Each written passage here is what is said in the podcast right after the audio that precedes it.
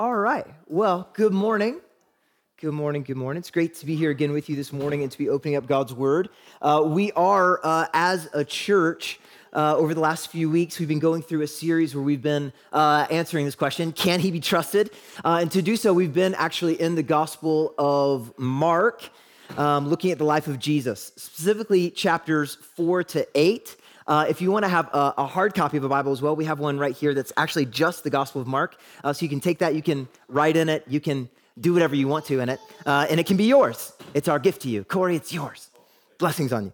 Uh, and, uh, and in this series, so we've been looking at chapters four to eight, and two things that have come up quite often that, that we've noticed kind of over and over again and, and really put a lot of focus on is that uh, Jesus, uh, that nobody teaches quite like Jesus with the authority that he has, and nobody has the miracles or the works of Jesus.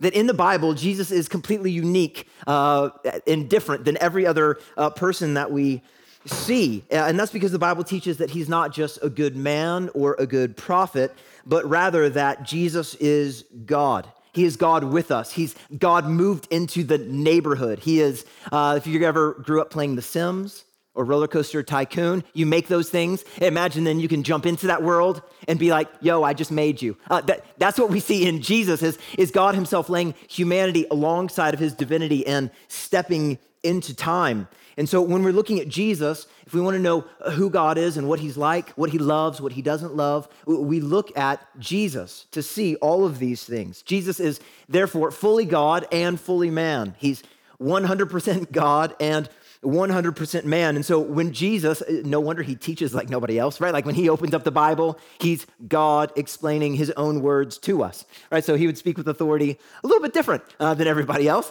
Uh, and then no wonder that he has the works like nobody else. He, he walks around fixing bodies that he had once knitted together in their mother's wombs. And throughout the last few weeks, we've been considering how Jesus demonstrates over and over again that he can be trusted, that what he teaches is true. Uh, and yet, if we uh, read through the Gospels, the accounts of his life, death, burial, and resurrection, or, or maybe even seen a, a movie of Jesus' life, what we quickly see is that not everybody loves Jesus. Not everybody loves Jesus. Specifically, the, the religious leaders of his day did not love Jesus, but they, in fact, hated the things that he taught. Uh, in fact, um, uh, in Mark chapter 3, verse 6, uh, we read that the Pharisees, the, the religious leaders of the day, uh, they went out and immediately held counsel with the Herodians. That's a, a political party uh, that loved Herod, King Herod. They counseled with them how to destroy him. They're, they're trying to find out how to kill Jesus, which seems strange. If, if you've been following along in the story, you might wonder why anyone would want Jesus to die. Uh, a few weeks ago, we read about how Jesus turned five loaves of bread and two fish into enough food to feed roughly 15,000 people in a desolate place. Not only that, he's constantly healing people, large crowds, people that have various kinds of illnesses and diseases, people that are blind or deaf or lame or mute, people that had long term debilitating diseases. Jesus would heal them. Even the dead, he raises back to life. That's wild. And not only that, he can eliminate hunger globally and heal every other form of disease. That would mean that there would be no more cystic fibrosis, there would be no more dementia, no more cancer, no more childhood cancer, no more tumors, no more of anything. Right? If you can imagine if Jesus showed up today and was at Portage in Main and he's like, yo, hey, coronavirus, don't worry about it. It's just, now it's just gone right? We'd be like, what? Right? Like, there'd be fanfare, there would be parades, there would be like you'd be hard pressed if that happened today to find someone that, if, if he's in Portage and Main doing all that, that would say, you know what? Let's kill him. Right? Like, like this is the guy you want around. He feeds you, he heals you from all diseases or infirmities. He teaches great things. Like, this is a guy that you would imagine you would want around. So, so the question then is, why are there people that want him dead?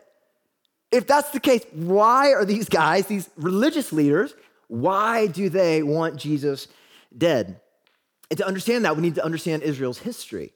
If you've ever seen the old Charlton Heston movie where Charlton Heston is Moses and he says, Let my people go, uh, and leads the people from slavery in Egypt uh, through uh, the wilderness time and into the promised land that God had given them. Well, in the intermediary, in the wilderness time, God gives his people laws. Uh, They had been enslaved for about 400 years and didn't know how to govern or lead a nation, right? And so uh, on their way in, he's like, okay, this is going to be the laws of this new nation that I'm creating, that I am building. And I'm giving you these laws so that the nations of the world might see that there is a God in Israel. And he is unlike their gods. They are worthless idols in comparison to me. So I'm going to give you specific laws as a people so that the nations may see and know that you are a holy and a separated people, that, that you are unlike them. And yet, what we quickly see happen is throughout their history as a people, Israel tended to reject God's words and God's judgments, what he thinks about certain things. What he calls sin, they say, ah, is it sin? Ah, probably not. Right? And so, so they, they begin to question and they go back against God's words and against God's judgments. And, and the threat was that, that as they did so over and over again, that there eventually would come a time where they would lose the land that God had given them that their evil would become so great that God would send them out of the land. But, but, but before that, they, they had these cycles where they would uh, go against God's words and God's judgments, start worshiping other gods, other idols. They would give their lives to that, and then God would raise up a Messiah like figure and this Messiah like figure would call them back, say, All right, hey, let's get back to God's word. Let's get back to God's judgments. Let's just turn away from these things. Let's focus on that. And God would save them from the hands of these people who had oppressed them. That's what we see in the book of Judges. It's this cycle over and over and over again of people rejecting God's word and judgments and going into slavery. God would bring people to, to oversee them, and then God would liberate them as they turned back to God's word and judgments until finally, what happened is their evil became so great over generation after generation after generation that God had the nation of Assyria come in and discipline uh, Israel so that Israel was taken away into captivity. And then God sent Babylon to capture Judah and to take them away out of the promised land that God had given them. But then 70 years later, the people turned their hearts and their affections by God's kindness back to his words and his judgments, and God restored them back into the land. And so, under Ezra and Nehemiah, the people came back to the land. And as they are back in the land, they recommit themselves to God's words and God's judgments. They say, You will be God, we will not. We've seen how this goes poorly. Like anytime we reject your words and judgments, we get out of the land. Like, all right, this is the land you've given. We're to follow you. All right, we're to follow you. And so Ezra, uh, in the book of Chronicles, First and Second Chronicles, he rehearses Israel's history to them and reminds them, hey, let's be faithful to God's word and to God's judgments. Let's trust that, or else we're to lose our land again. God's going to bring someone in, they're going to dominate over us. And so it became very important to love, trust, and follow God's laws for them as a people. Again, so that the nations would know that there's a God in Israel. And, and some of the latter prophets, the minor prophets, they, they said that if God's people would keep God's word, that one day they would see a king come and sit on the throne of David and he would lead them. And all nations would come and bow before this king and bow before God as the only true and living God. We see this in Psalm chapter 2, for example, this, this foretaste of this one day, this king who would come, who would lead God's people, and all the nations of the world would come and worship God underneath this king. So they were expectant that as they kept God's laws, God would send this king. And then Moses had promised a prophet would come that would lead them in God's word. And so the people rightly wanted to observe and follow and love God's words. Yet what happened over time is in order to protect God's word, what they did is, is they started building traditions around that. And then some traditions around that, and traditions around that. Because they didn't want to get close to actually breaking God's commands. So because they didn't want to break God's commands, they just made up some, some other rules and said, oh, we're going to teach these, right? Because they know that if if this is the law, you could easily break it. So they just added onto it and added onto it and added onto it. And so eventually, what happened is that they, uh, their aim was that God would send the Messiah. So they created these tradition upon tradition upon tradition, also that you might not actually break God's laws because they wanted the Messiah to come. They, they don't want to get you even close to breaking God's laws. But, but over time, what happened is, is these teachers of, of God's people they became so preoccupied with the teaching of these traditions that they actually neglected teaching God's word. They didn't even teach God's word anymore. In fact, they took their tradition upon tradition upon traditions and made them equal to or even greater than God's word. And they put all of their time, all of their energy, all of their focus on teaching the traditions and not actually God's law. All they, all they cared about were the external things. And so when Jesus came around, which is interesting because he is the promised Messiah, they totally miss him. As he comes around, he didn't follow any of those traditions, but instead, he strategically goes against all of these teachings.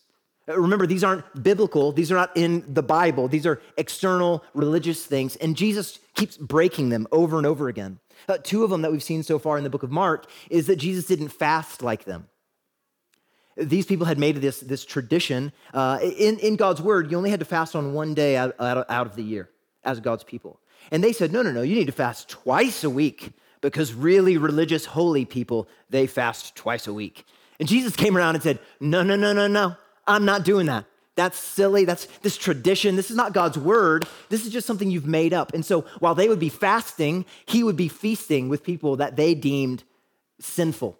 So he would go to the homes of prostitutes and tax collectors and love them and be with them and teach them, all while the religious people are trying to not get anywhere near those kinds of people. Those people might taint me, those, those bad people. And Jesus was unlike them. And then he didn't celebrate the Sabbath like them we see that, that God gives very specific laws of what you're supposed to do on the Sabbath in His Word. But these guys had added laws upon laws upon laws around it.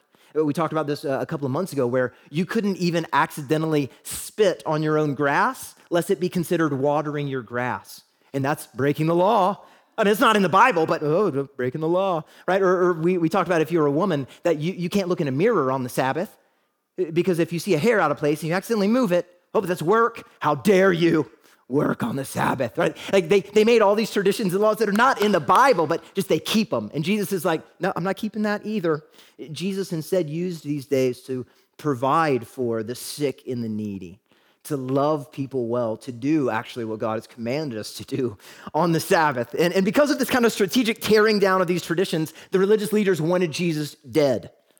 They wanted him to die. They loved their traditions so much, they just they wanted him to die. So today, what we're going to see is in God's word, we're going to see uh, an instance of how some of them traveled a great distance 90 miles. That's like driving from here to Winnipeg Beach twice. That, that's a long way to go. So these guys travel 90 miles uh, because they want to check in on Jesus' teaching and they want to tell him uh, where he's wrong and how he just needs to uh, just tweak this, do this, don't do that. And so I, have called today's uh, sermon clean hands and dirty hearts. And you'll see why in a moment. So, what we're going to do is we're going to pray and then we're going to read together uh, Mark chapter 7. So, big, bold number 7, and then verses or smaller numbers 1 to 23. Um, and, and, as we do so, if you want to, for fun, circle the word tradition, you will see it come up a lot uh, in this text, uh, and you'll see how much they care about their traditions as opposed to caring about God's word. So let's pray, and then, uh, and then we'll walk through uh, the first couple of verses of Mark chapter 7. So, Father, I pray that as we are opening your word, that you would use it in a way to encourage us, that you would use it um, in our lives in lots of different ways. However, we're walking in this morning, that you would allow us to see your kindness and your love and your grace and your mercy towards us. Because as we sang a moment ago, none of us deserve that. And we desperately need your help if we're going to see anything from this text today. We, we, we pray that you would give us eyes that can see and hearts that can feel. We pray that you would give us minds that understand and that we would not be like these religious leaders who, at the end of this, want Jesus to die, but instead that we would have soft hearts. And we ask that in Jesus' name. Amen. All right, so we're going to read a couple of verses, uh, and then I'm going to stop and explain, and then a couple of verses, and then I'm going to stop and explain, and that's going to be how we're going to roll today. All right? Great. Uh, great. All right. So, uh, the first little bit that we're going to see, starting in verse 1 of chapter 7. Now, when the Pharisees gathered to him, to Jesus, with some of the scribes who had come from Jerusalem, they saw that some of the disciples ate with hands that were defiled, that is, unwashed. Unwashed. For the Pharisees and all the Jews do not eat unless they wash their hands properly, holding to the tradition of the elders. And when they come from the marketplace, they do not eat unless they wash. And there are many other traditions that they observe, such as the washing of cups and pots and copper vessels and dining couches. And the Pharisees and the scribes asked him, why, why do your disciples not walk according to the tradition of the elders, but eat with defiled hands? We're going to pause right there. And as we do, let me clarify something as we're going. Okay, we're in the midst of a pandemic right now, right? So, so you might read this and be like, oh, washing hands. Uh, Jesus might be teaching us here in the disciples that we should just never wash our hands before eating. So, uh, right, like viruses and communicable diseases, they don't exist. Jesus says, look, they don't exist. Don't ever wash your hands. Uh, that, that's, not, that's not what we see. Uh, that's not what Jesus is teaching. Uh, instead, from the very pages of the Bible, we actually know that hygiene is very, very important for Jewish people. In fact, these people lived in a world, as we know, uh, and as we do, but even back then, they didn't know about a lot of things molecular biology, uh, how some things are transmitted from person to person via coughing or you know, whatever. And so, uh, but, but God had given them, as his people, very important, clear laws on when they actually should wash their hands.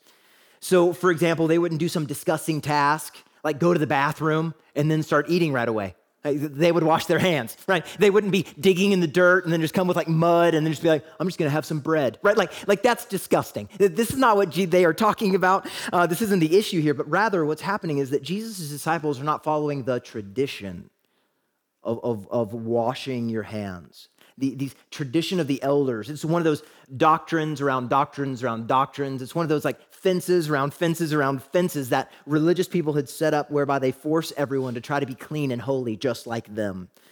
They had a religious system where they, uh, that, where they taught uh, and, and taught other people to follow them that, that although it wasn't in God's word, they didn't care so much that it wasn't found there. They simply cared that, that they made themselves look clean and innocent on the outside. That, that's what they, they cared about. They simply cared making themselves feel like they were clean and innocent and in a right relationship with God. It was all external things. They thought, I'm going to be right in a right relationship with God, and it's going to come as I uh, refrain from certain activities or from being around certain people that are kind of defiled or unclean. I'm going to make myself in a right relationship with God by how I wash my hands and prove to everyone just how holy of a person I am. It, was religious activity that was based on works. What do I need to do to cleanse my hands and make myself pure on the outside? It was, it was kind of a fixation on the visible outward holiness. I, even learned this past week that rabbis, when they woke up in, in the morning and they would wash their hands, they would sing happy birthday three times as they, uh, as they wash their hands. And as they do so, if they stayed alone all day long, their hands would be clean all day. But if they left and went out among the commoners uh, and they bought something at the store or they did something, when they came back home, they would wash their hands before they eat or before they prayed. Get that? They thought when they came back home from the market, in order to pray, they had to wash their hands first. See, this wasn't a this wasn't a hygiene issue. This was a I'm going to make myself look holy and clean on the outside kind of an issue. So, so they gained a reputation from everybody of like, oh, those are the super holy, extra special people. God must really love them. Right? Like, and that's what they wanted. They, they wanted this, this thing when they walked out, everyone said, Oh, look at them. Aren't they so special and holy? God must be really happy with them. They are flawless. Now, now we should note as well there are many cases where in the Bible washings are told to uh, happen. Uh, for example, if God's people were to touch a dead body, they had to wash their hands. If they touched someone with a communicable disease, or if they touched certain beds or things, they had to wash their hands and wash their clothing, and they would be unclean until evening. We even see in God's word there are laws about washing pots and pans and things like that. Or if you got mold in your house, how to actually get the mold out in a way that didn't pollute your house. So, so there are some of those laws in here, but what these guys did is they built laws on top of God's laws, on top of God's laws, on top of God's laws, and they taught their laws, not God's law. They made their traditions, their thoughts equal and greater than God's word. In essence, they cared more about their own traditions than they did God's word. They wanted Jesus then to fit inside how they viewed how the world should be. and they hated that he stood in opposition to him. He was a thorn in their foot, right? Like he stepped out every day. They just, they hated Jesus. They were teaching all this cleansing and cleansing and cleansing and cleansing. In fact, uh, after Jesus died and rose from the dead, about two or three hundred years later, a book was written uh, that compiled all of the traditions of the elders. And no lie, about washings, washing your hands, washing things, washing your couches. There were over 30 pages of how you ought to wash things. Now, this is not God's word, this is just how they thought it should be. 30 pages, you guys. Can you imagine trying to follow 30 pages of how to wash things properly every single day? That would be exhausting. Like, I hate just putting things into the dishwasher. I can't imagine just like all of that. Like, that's wild. And, and yet, this is, this is what they, they taught that, that you had to do this in order to be holy like me. And if you didn't do things the way that they thought they should be done, then you were a godless heretic who deserved to die. And so they come to Jesus, someone that their friends are plotting to kill, remember? And they confront him. Why aren't your disciples keeping the traditions? They ask him. And Jesus, in response, I, I love this. He, he does two things. One, he addresses their teaching, and secondly, he addresses their hearts. So that's the way that we're going to see this entire text unfold he addresses their teaching in their hearts. He's going to show that their teaching, what they're teaching the people, is actually wrong. It contradicts the Bible. And ultimately, because, because their hearts are dirty, that's why they are teaching these things to these people. And a few weeks ago, we talked about how Jesus was a good shepherd, how he cared about God's people and he fed them God's word. Remember, he sees them in the desolate place and he comes and he teaches them, being a good shepherd, knowing what they need and feeding them God's word. He is in stark contrast with these men. These men are supposed to be God's leaders of God's people. They're supposed to be like a good shepherd who gives proper nutrition and water and protects them from danger. They are supposed to feed God's people with God's word and protect them from believing lies about God. But their traditions have eclipsed their love of God's word. And the people aren't receiving a proper diet of God's word. And, and as a result, they are spiritually dying. They are weak and unable to know right from wrong. And so the religious leaders are upset that Jesus' disciples aren't washing or rinsing their hands in this extra special, holy kind of a way. So they tell Jesus, they say, Jesus, correct your disciples, man. You need to, you need to fix them. They aren't keeping the traditions that we hold dear. And on hearing this, this is how Jesus responds to them. This is one of like Jesus, like mic drop uh, moments. Uh, it's beautiful. And it says, And he said to them, Well, or, or rightly, did Isaiah prophesy of you, hypocrites. As it is written, this people honors me with their lips, but their heart, their heart is far from me. In vain do they worship me, teaching as doctrines the commandments of men. So Jesus is firstly saying here that these guys are pretending. They are play actors. They are playing a part. They're pretending to be holy when actually they're not. They honor God with their lips, but their hearts are far from Him. They have very dirty hearts, even though it appears externally like they're very clean. And it's not good enough. God doesn't want lip service, He wants our hearts. See as well the next line that says that they worship God in vain. In vain do they worship God in a way that is pointless, in a way that is dangerous to their souls. Did you know that you can worship false gods, those who are not gods, what the Bible would say are worthless idols or demons that are stealing God's attention and focus. But you can also worship the right God, but do it wrongly, in a way that God looks at it and says, This is vanity, this is pointless you're worshiping the right God in the wrong way, and it's not enough. It's not right. It's possible to honor God with your lips, but to have hearts that are far from Him. It's possible to be a part of a church that preaches the Bible, that teaches good, solid doctrine, and yet to have hearts that are far from God. It's easy to worship your traditions, your thoughts of how things ought to be, and to teach them to others, and to teach them in such a way that they become doctrines whereby you seek to justify yourself. You puff yourself up in pride over and against others. which lead us to a moment where we examine our hearts. It, it did for me this week. And here's some questions I asked myself that I will also ask you. Do I believe, do I believe there's only one way of doing things? The way that I think that they should be done. And if they aren't done the way that I think they should be, then those people are being unfaithful, uh, unfaithful to God or to the Bible. Not, not because they're, they're uh, teaching uh, false things or contrary to the Bible, but just simply because they're not holding the traditions that I hold dearly. Think of conversations maybe you've heard or maybe how you've been guilty of this. I know I have. I have been.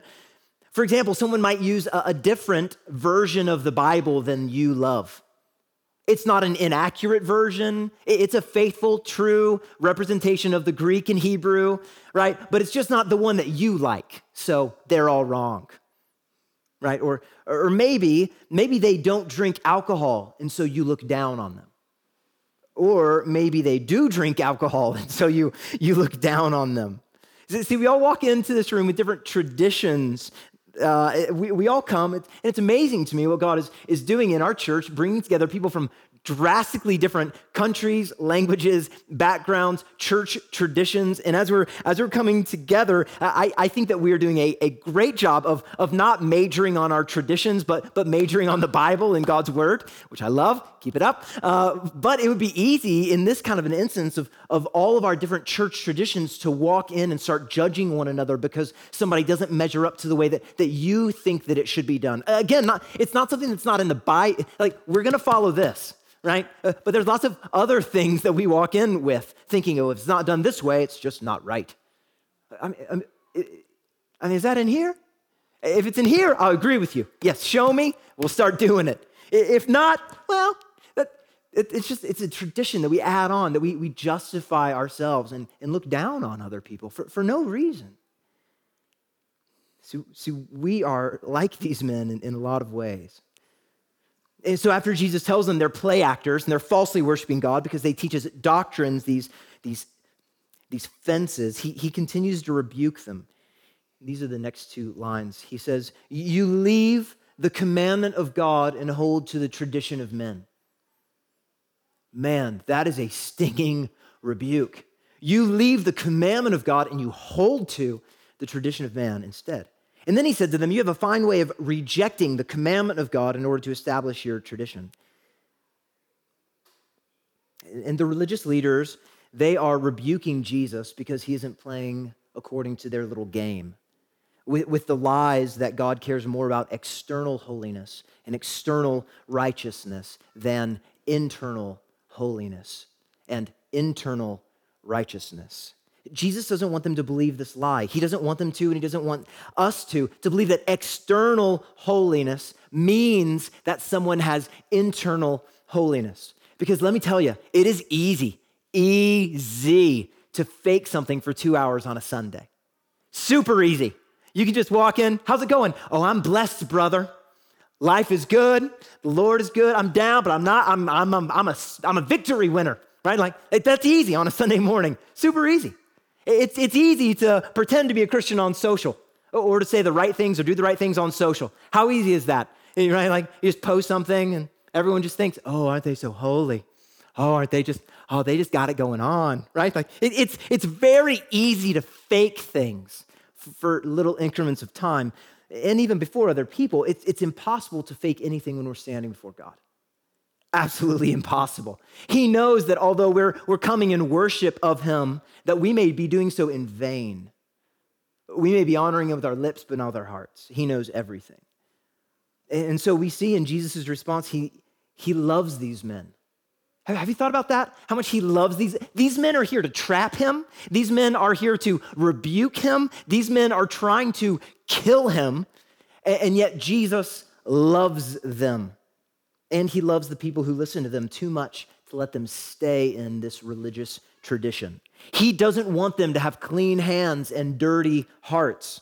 Think about it. He could have just shooed them away, right? They show up. Jesus, they're not keeping the traditions. Get out of here. Like, just leave. You're, you're a moron. Just get out of here. Like, I'm just done with you. That's not what he does. He doesn't dismiss them. He doesn't belittle them. He doesn't shut them down. he, he preaches to them. Do you see that? He opens up God's word and he rebukes them. Out of love, he does that, right? Love isn't just simply coming around someone and being like, hey, you're the best. Let's look in the mirror together. You're lovely and you're just the greatest ever. You're the most wonderful. Now, love has some of that, right? But if that's all that it is, that's not love. That's somebody that's like a fanboy or a fangirl, right? Like that's not love. Love. Love is when we see someone doing something very harmful to themselves, and, and we step out and say, "Ooh, uh, you shouldn't do that. That you, you might die." Right? Or, or, or when you approach them and say, "You know, I, I don't, I don't want to say. I, I need to say this into into your life. And that's what true love does. True love speaks the truth even when it's uncomfortable. This is also what we do with our kids, isn't it? When our kids start doing stuff, we're like, hey, knock it off, don't do that. Right? Like, is, that's loving, right? Your kid runs out in front of a car to grab them and to pull them out from getting run over by a car is a loving thing to do, right? Like teaching them how to do, these are loving things to do. When they start having activities and start doing things that you're like, well, that's not helpful, right? Like having that conversation with them, that's a hard thing to do, but it's out of love. And this is what Jesus does here.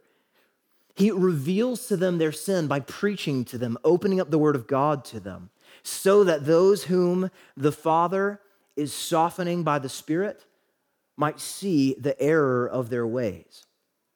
And those that he is hardening will continue in their hardness of heart. So Jesus preaches to them from the writings of Moses, the one that God used to bring Israel his laws in the first place. And Jesus shows them one example of how they are rejecting God's clear commands. So Jesus turns them and he quotes Moses. This is what he says He says, For Moses said, Honor your father and your mother, and whoever reviles father or mother must die. So notice Moses says this, but you say, right, like that, he's showing drastic contrast. But you say, if a man tells his father or mother, whatever you would have gained from me is Corban, that is given to God, then you no longer permit him to do anything for his father or mother, thus making void the word of God by your tradition that you have handed down. So you're making void the word of God by your tradition that you have handed down, and many such things you do. See, see, the command that Jesus is talking about is much more than simply honoring your parents with your words, right? Usually, when we get told to honor your parents, it's when? Like, like at, at your stage of life. Like, like, like when your parents are, you're still living in your parents' home, and it's like, honor your parents. You're like, all right, right? Like, and that's it. That's like after you graduate, after you move out, you're like, I'm done now. I, could, I don't have to honor them anymore. I'm out of their house. In, in, in the Old Testament, that's not the, that's not the case. Like honoring that your parents meant much more than that. The, the, very clear command of God is that as they have taken care of you when you were very young, as they get very old, it's your responsibility to help take care of them, to make sure that they don't, in sickness or in poverty, end up dying from like starvation. Right? Like, like this is our job as, as kids for our, our parents that as we are able in our abundance to not neglect them, but to help them and to provide for them. That's the clear command of God.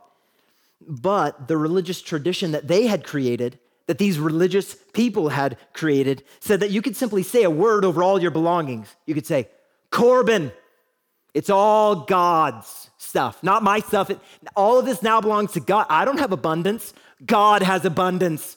So I don't have to take care of my parents because just Corban, just, I said it, so it's all true, right? Like kind of like if you if you ever watch The Office, Michael Scott, he's he has a lot of debt, and he walks out of his office and he just goes bankruptcy, right? Like as if that means he's filed for bankruptcy. He's just he's declared it, uh, right? Like in the same way, that doesn't actually mean that. In, in the same way, just saying Corban doesn't mean you get to neglect God's word, right? And, and that's Jesus's main point here. Uh, not Michael Scott, but but uh, but but but this as as Corban R.C. Sproul, he, he said Corban was, was meant that during this time, uh, you would not use your personal wealth for any other purpose because it had been committed to God. So, in, a, in, in the name of piety, in the name of seeming really, really religious, a person could escape the obligation of caring for his parents if you just said that everything now that you had just belongs to God. Now, here's the trick though. If you just say, Corban, everything belongs to God, I don't need to take care of my parents, what you can do your whole life is use your money for yourself and whatever you need. You can go on trips to Greece. You can, you can, you can do whatever you want with your money, but, but it means you're out of the obligation of taking care of your, of your parents. In this tradition, it sought to look holy. And it seems really holy and nice, like, oh, that person is very holy. They said the word Corban. but, but it doesn't, it neglects God's word. And that's his main point. In theory, it sounds nice. Externally, it has the appearance of godliness, but in practice, it was very ungodly.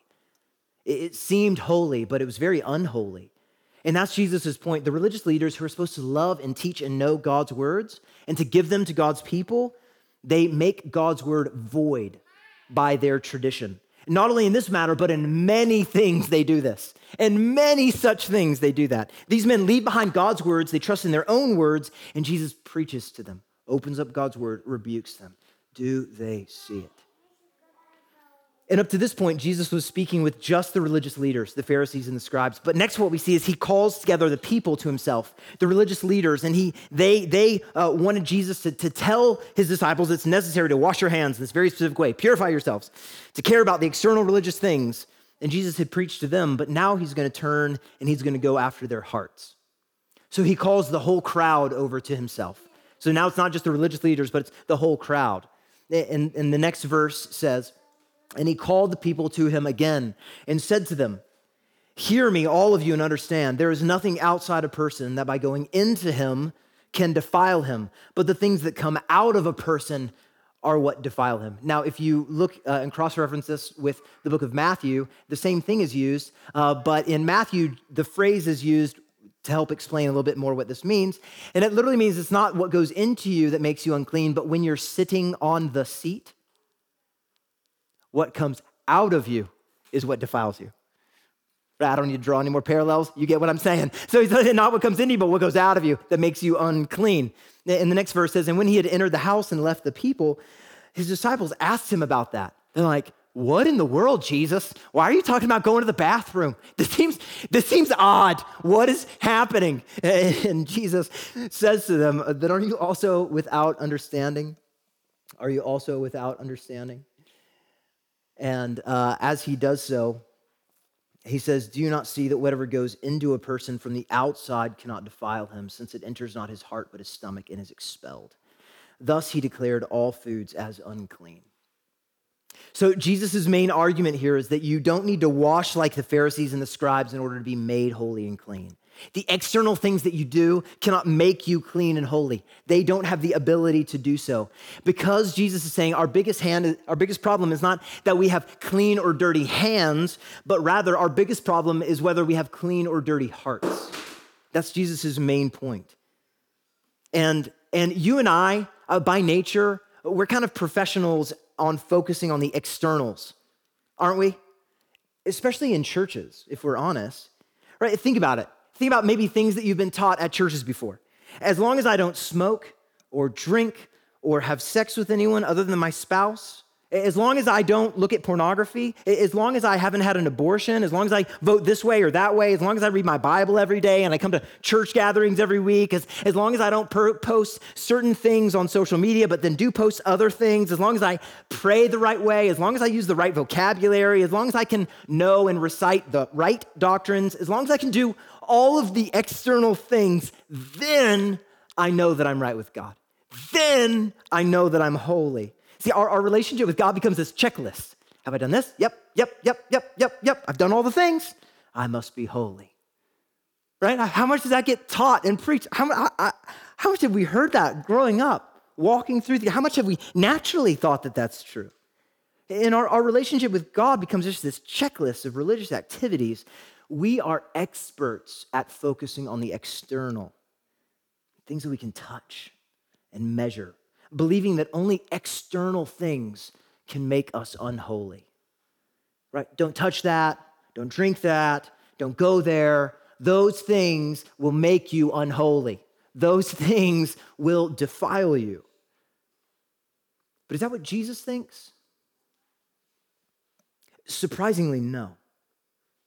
Jesus didn't think that at all. Look at Jesus' words in the next verse. Sorry, I, I lost it on the screen, but, but look at the next words. It says, And he said, What comes out of a person, what comes out of a person is what defiles him. For from within, out of the heart of man, come evil thoughts, sexual immorality, theft, murder, adultery coveting, wickedness, deceit, sensuality, envy, slander, pride, and foolishness. All these evil things come from without? No, come from within. And they defile a person. See, this is shockingly different than what we might naturally think. These things, all of them, start not externally, but inside of our own hearts as people, and they work themselves out of our hearts into our everyday lives. Jesus' brother James, he, he will write similar words in James chapter 1, verses 13 and 14. He says, Let no one say when he is tempted, Oh, I'm being tempted by God. God is tempting me. No, he said, for, for God cannot be tempted with evil, and he himself tempts no one. But, he says, each person is tempted when he is lured and enticed by his own desires. His desires are what lure and tempt you. you the problem is within. See, see we're, we're so prone to thinking the main problem is out there somewhere. It's, it's outside of us. And Jesus says, no, no, no, no. Your main problem is your heart. That is your main problem.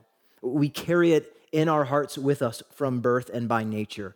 We love to disobey God's words and we love to reject God's judgments because we think that we would make a pretty great God, right? If God thought the way that we did about things, he believed what we believed about things, he'd be a great guy.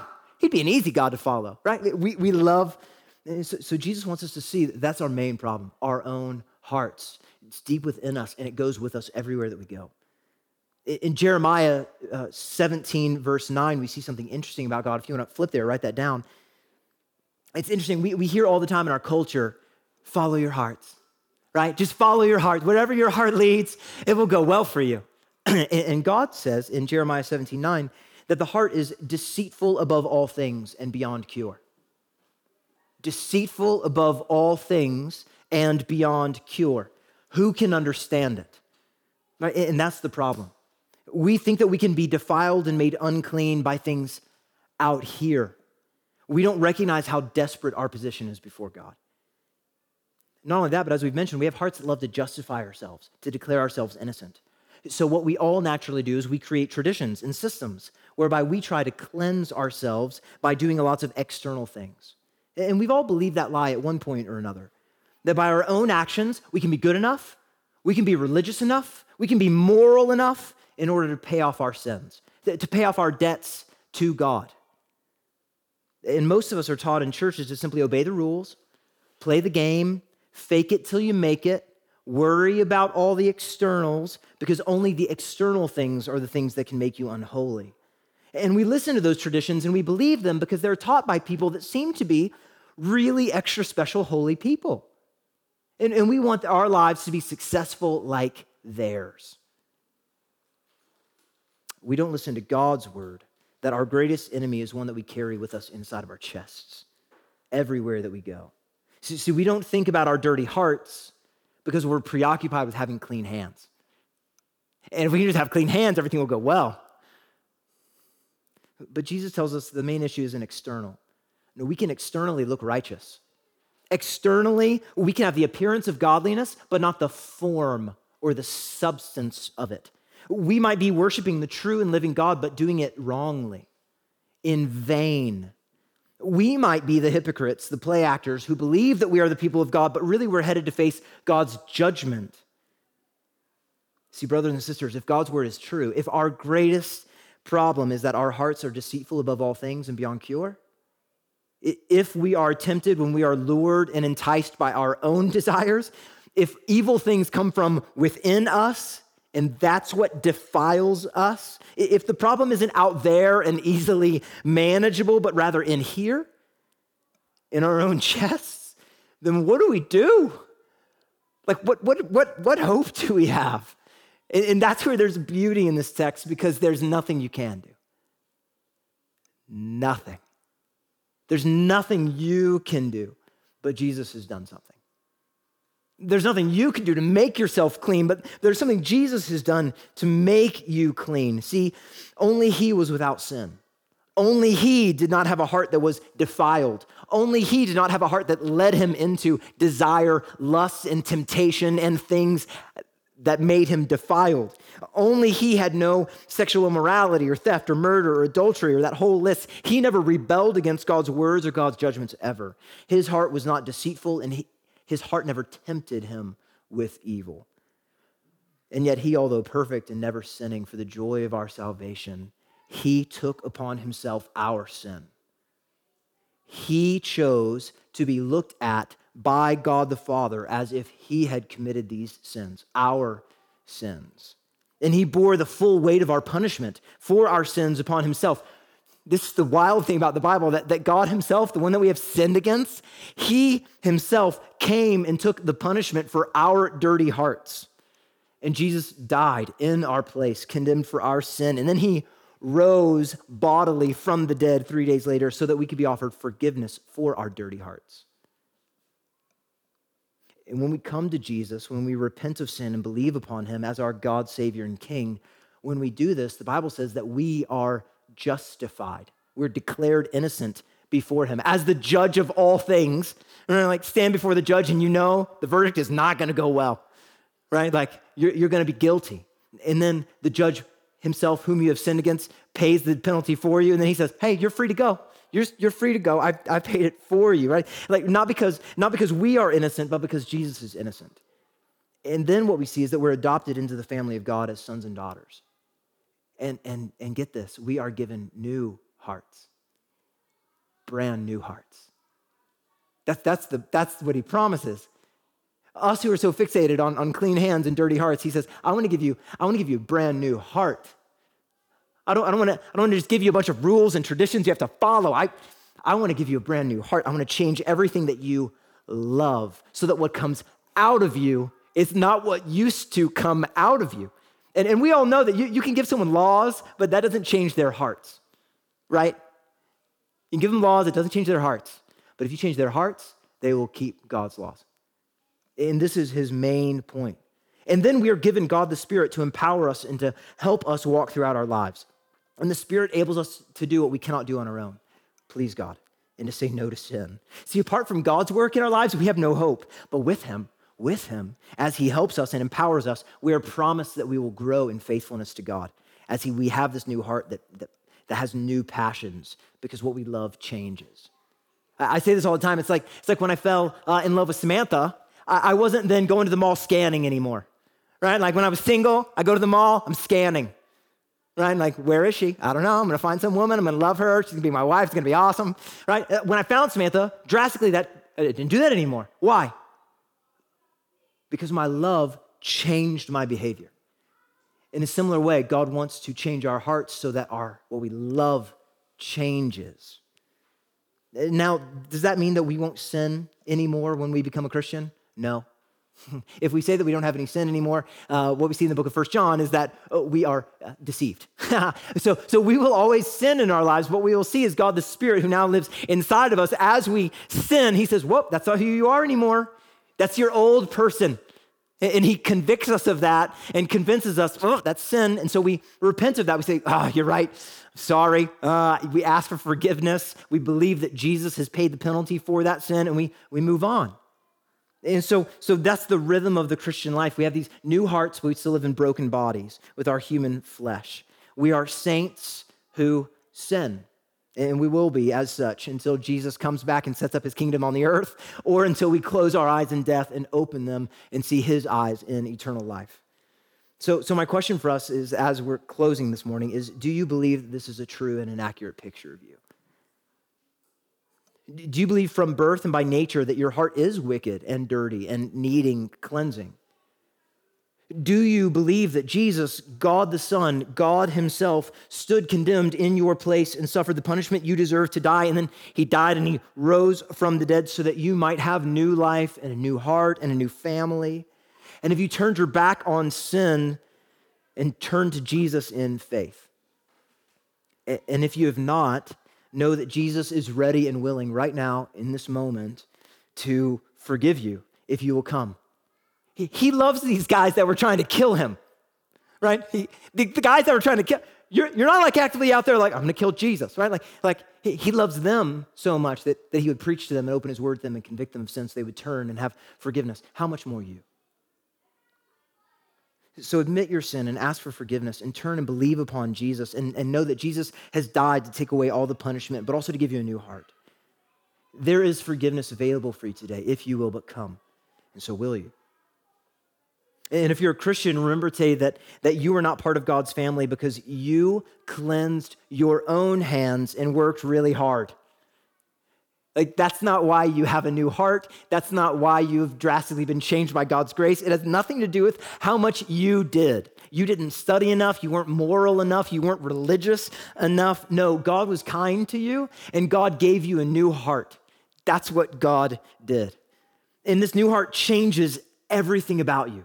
It changes what you love. It changes how you work. It changes how you live. It can't help but change everything about you. Way more so than when I fell in love with Samantha and quit scanning at the mall. Like, way more, way more than that. It changes everything about you as a, as a person. And my encouragement for you is, is not to take your freedom in Christ and make up traditions that other people have to follow.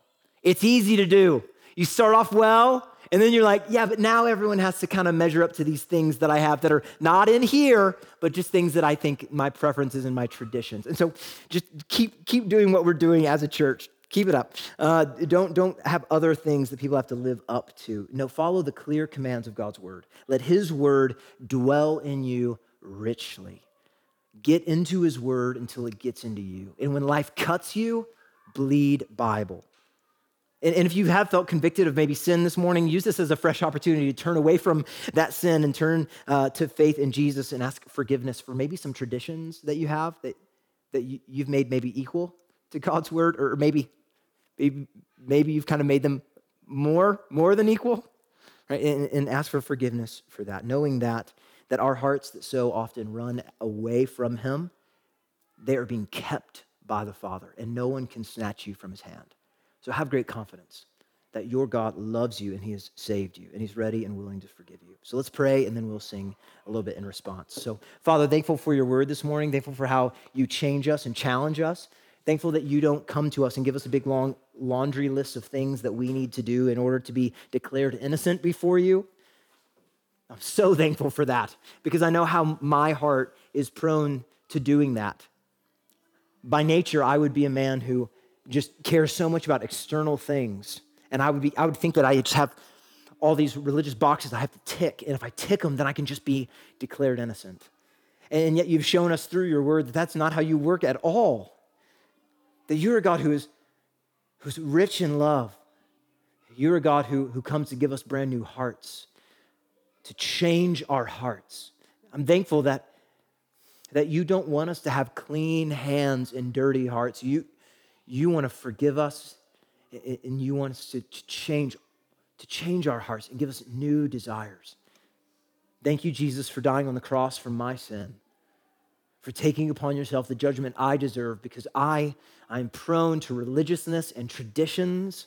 I, am pr- I'm prone to adding to your word. I'm prone to justifying myself in so many ways. And you took the punishment for all of my sin and you died and you rose from the dead and offered me forgiveness of sin. Told me if I would just come and repent of my sin, turn away from it, and turn in faith to you, that you would forgive me and welcome me into your family and give me a new heart. And thank you for that. Pray for us as a church that you would continue to grow us in faith, that we would not care about external traditional things and traditions that we add on to your word, but you would fill us with love of your word that your word would be what we meditate on. Your word would be what, what nourishes us and feeds us as your people. That as we need food every day and drink every day, then we need your, your word every day to revive our souls. God, continue to create in us a heart that loves you and loves one another. Continue to build a church where any kind of dividing walls of hostility because of our different culturals or, or traditional things might, might cause frustration or anxiety or or friction, that you just tear those walls down and let us focus in on you and your word. And let us gather together around Jesus, our God, Savior, and King, and worship him. We love you and we ask this in Jesus' great name and for your glory. Amen.